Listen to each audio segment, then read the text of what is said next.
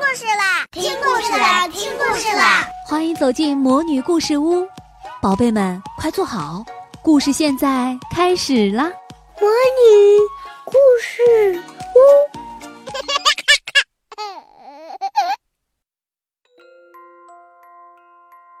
亲爱的小朋友们，你们好，我是你们的海海姐姐。今天我们继续讲安徒生童话《梦神》下集。星期四，我告诉你，奥列路圈说：“你绝不要害怕。我现在给你一只小耗子看。”于是他向他伸出手来，手掌上托着一个轻巧的、可爱的动物。他来请你去参加一个婚礼，有两只小耗子今晚要结婚，他们住在你妈妈的食物储藏室的地板下面，那应该是一个非常可爱的住所呢。不过，我怎样能够钻进地下的那个小耗子洞里去呢？哈尔玛问。我来想办法，奥列路屈埃说。我可以使你变小的。说完，他在哈尔玛身上喷了一口富有魔力的奶，这孩子马上就一点一点的缩小，最后他就变得只有指头那么大了。现在你可以把锡兵的制服借来穿穿，我想它很合你的身材。一个人在社交场合。穿一身制服是再漂亮不过的，是的，一点儿也不错。哈尔玛说。不一会儿，他穿得像一个很潇洒的兵士了。劳驾你坐在你妈妈的顶针上，小耗子说，这样我可以荣幸地拉着你走。我的天哪，想不到要这样麻烦小姐。哈尔玛说。这么着，他们就去参加小耗子的婚礼了。他们先来到地下一条长长的通道里。这通道的高度恰好可以让他坐在顶针上穿过去，一路上都是用萤火木照着的。你闻，这儿的味道多美！耗子一边拉一边说：“这整条路全用腊肉皮擦过，再也没有什么东西比这更好了。”现在他们来到了举行婚礼的大厅，所有的耗子太太们都站在右边，他们互相私语着，憨笑着。好像在相互逗玩似的，耗子先生们都立在左边，他们在用前爪摸着自己的胡子。在屋子的中央，新郎和新娘出现了，他们站在一个啃空了的乳饼的圆壳上，他们在所有的客人面前互相吻得不可开交。当然，他们是订过婚的，马上就要举行婚礼。客人们川流不息地涌进来。耗子们挤得几乎彼此可以踩死，这幸福的一对儿站在门中央，弄得人们既不能进来，也不能出去。像那条通道一样，屋子也是用腊肉皮擦得亮亮的，而这点腊肉皮，同时也就是他们所吃的酒席。不过，主人还拖出一粒豌豆作为点心。新郎家里的一只小耗子在豌豆上面啃出了这对新婚夫妇的名字。也可以说是他们名字的第一个字母吧，这倒是一个很别致的花样嘞。所有来参加的耗子都认为这婚礼是很华丽的，招待也非常令人满意。哈尔玛又坐着顶针回到家里来，他算是参加了一次高等社交，不过他得把自己缩作一团，变得渺小，同时还要穿上一件锡兵的制服。星期五。你绝不会相信，有多少成年人希望跟我在一道啊！奥列路却还说，尤其是那些做过坏事的人，他们常常对我说：“亲爱的好奥列啊，我们合不上眼睛，我们整夜躺在床上，望着我们那些恶劣的行为，这些行为坐在我们的床沿上，好像是一些丑恶的小鬼，在我们身上浇着沸水，请你过来，把他们赶走吧。”好叫我们能好好的睡一觉。于是，他们深深地叹了一口气。我们很愿意给你酬劳。晚安，奥列。钱就在窗槛上。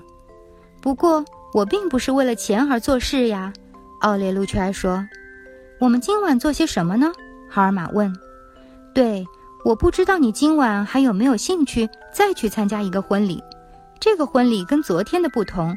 你妹妹的那个大玩偶。”他看起来像一个大男人，名字叫赫尔曼。他要和一个叫贝尔达的玩偶结婚，而且今天还是贝尔达的生日，因此他们会收到很多的礼品。是的，我知道这事。哈尔玛说：“无论什么时候，只要这些玩偶要新衣服穿，我妹妹就让他们来一个生日庆祝会，或是举行一次婚礼。这类的事儿已经发生过一百次了。”是的，不过今天夜里举行的是一百零一次婚礼呀。等这一百零一次过去以后，一切就结束了。正因为这个缘故，这次婚礼将会是非常华丽。你再去看一次吧。哈尔玛朝桌子看了一眼，那上面有一座纸做的房子，窗子里有灯光，外面站着的锡兵全在敬礼。新郎和新娘坐在地上，靠着桌子，像在想心事一样。因为这不是没有缘故的。奥列路却埃穿着祖母的黑裙子，特地来主持这个婚礼。婚礼告终以后，各种家具合唱起下面的一支美丽的歌。这支歌是用铅笔编的，它是按着宾士击鼓的节奏唱出的。我们的歌像一阵风，吹到这对新婚眷属的房中，他们站得像棍子一样挺直，他们柔软的像手套皮。万岁万岁！棍子和手套皮，我们在风雨中高声的贺喜。于是他们开始接受礼品，不过他们拒绝收受任何食物，因为他们打算以爱情为食粮而生活下去。我们现在到乡下去呢，还是到外国去做一趟旅行呢？新郎问。他们去请教那位经常旅行的燕子，和那位生了五窝孩子的老母鸡。燕子讲了许多美丽温带国度的事情，在那儿熟了的葡萄沉甸甸的，一串一串的挂着；在那儿空气是温和的，在那儿山岳发出这里从来没有见过的光彩。可是那儿没有像我们这儿一样的油菜呀，老母鸡说。有一个夏天，我跟我的孩子们住在乡下，那儿有一个沙坑，我们可以随便去扒土。我们还得到许可，钻进一个长满了油菜的菜园里去。啊，那菜园里是多么清脆啊！我想象不出还有什么比那更美的东西。不过这根油菜杆跟那根油菜杆还不是一个样。燕子说，而且这儿的天气老是那样坏。人们可以习惯这种天气的，老母鸡说。可是这儿很冷，老是结冰。那对于油菜是非常好的，老母鸡说。而且这儿的天气也会暖起来的呀。四年前我们不是有过持续了五星期之久的夏天吗？那时天气那么热，你连呼吸都感到困难。再说我们还没有温带国度里那种有毒的动物，我们也没有强盗。谁不承认我们国家是最美丽，谁就是一个恶棍，他就不配住在此地。于是老母鸡哭起来了。我也旅行过的。我在一个鸡圈里走过一百五十里路，我觉得旅行没有一点儿快乐。是的，老母鸡是有理智的，玩偶贝尔达说：“我对于上山去旅行也不感到兴趣，因为你无非是爬上去又爬下来罢了。不，我们还是走到门外的沙坑那儿去，在油菜中间散散步吧。”问题就这么解决了。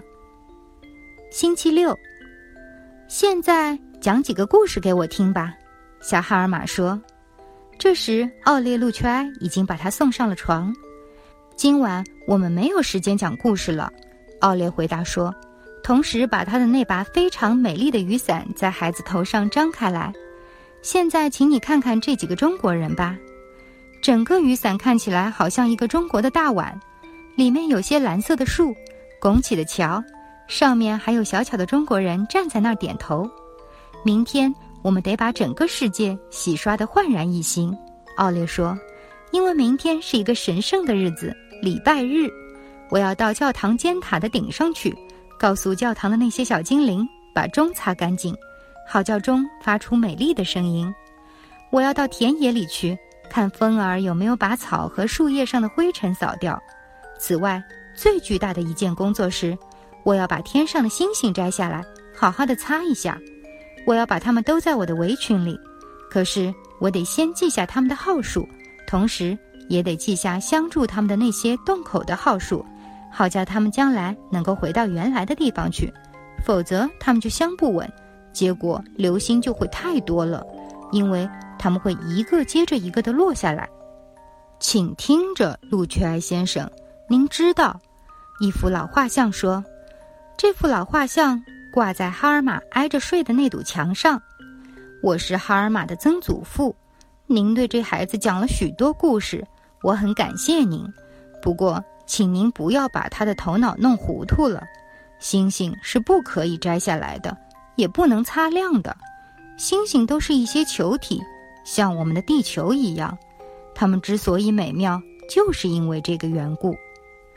感谢您，老曾祖父，奥列路却爱说：“感谢您，您是这一家之长，您是这一家的始祖。但是我比您还要老，我是一个年老的异教徒。罗马人和希腊人把我叫做梦神。我到过最高贵的家庭，我现在仍然常常去。”我知道怎样对待伟大的人和渺小的人。现在，请您讲您的事情吧。于是，奥列路却埃拿起他的伞走出去了。嗯嗯，这种年头，一个人连发表意见都不成。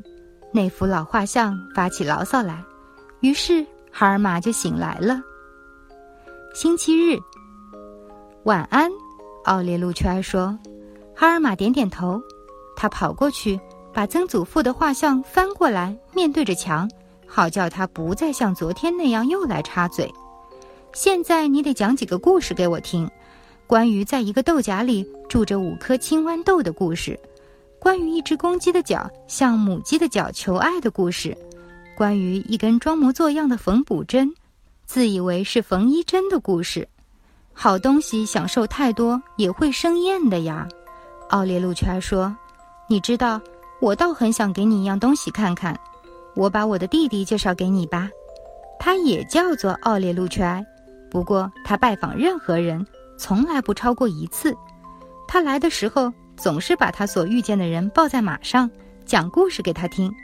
他只会讲两个故事，一个是极端的美丽，世上任何人都想象不到；另一个则非常丑恶和可怕，我没有办法形容出来。说罢，奥列路却埃把小哈尔玛抱到窗前，同时说：“你现在可以看到我的弟弟，另一个叫奥列路却埃的人了。也有人把它叫做死神。你要知道，它并不像人们在画册中把它画成一架骸骨那样可怕。不，那骸骨不过是他上衣上用银丝绣的图案罢了。这上衣是一件很美丽的骑兵制服，在他后面。”在马背上飘着一件黑天鹅绒做的斗篷，请看他奔跑的样子吧。哈尔玛看到这位奥利路缺埃怎样骑着马飞驰过去，怎样把年轻人和老年人抱到自己的马上，有些他放在自己的前面坐着，有些放到自己的后面坐着。不过他老是先问：“你们的计分簿上的成绩怎样？”他们齐声回答说：“很好。”他说。好吧，让我亲自来看看吧。于是每个人不得不把自己的记分簿交出来看。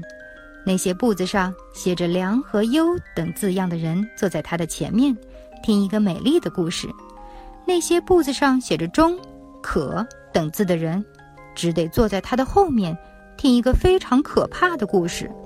后面的人都发着抖和大哭，他们想要跳下马来，可是做不到。因为他们立刻就牢牢地粘在马背上了。不过，死神是另一位最可爱的奥利路却埃。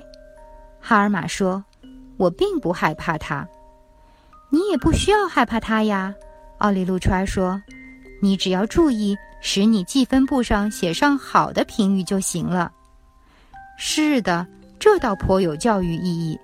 曾祖父的画像喃喃地说：“提提意见。”究竟还是有用的啊！现在他算是很满意了。你看，这就是奥利路却埃的故事。今晚他自己还能对你多讲一点。好了，亲爱的小朋友们，今天我们的故事就讲到这里，我们下次再见。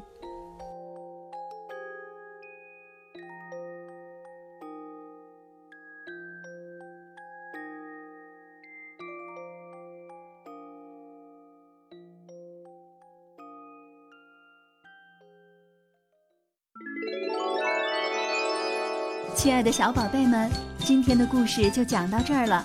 想听更多的好故事，欢迎你在微信公众号上搜索“魔女故事屋”，加关注来和我们做朋友。这里有更多的好故事等着你哦。我们下期再见。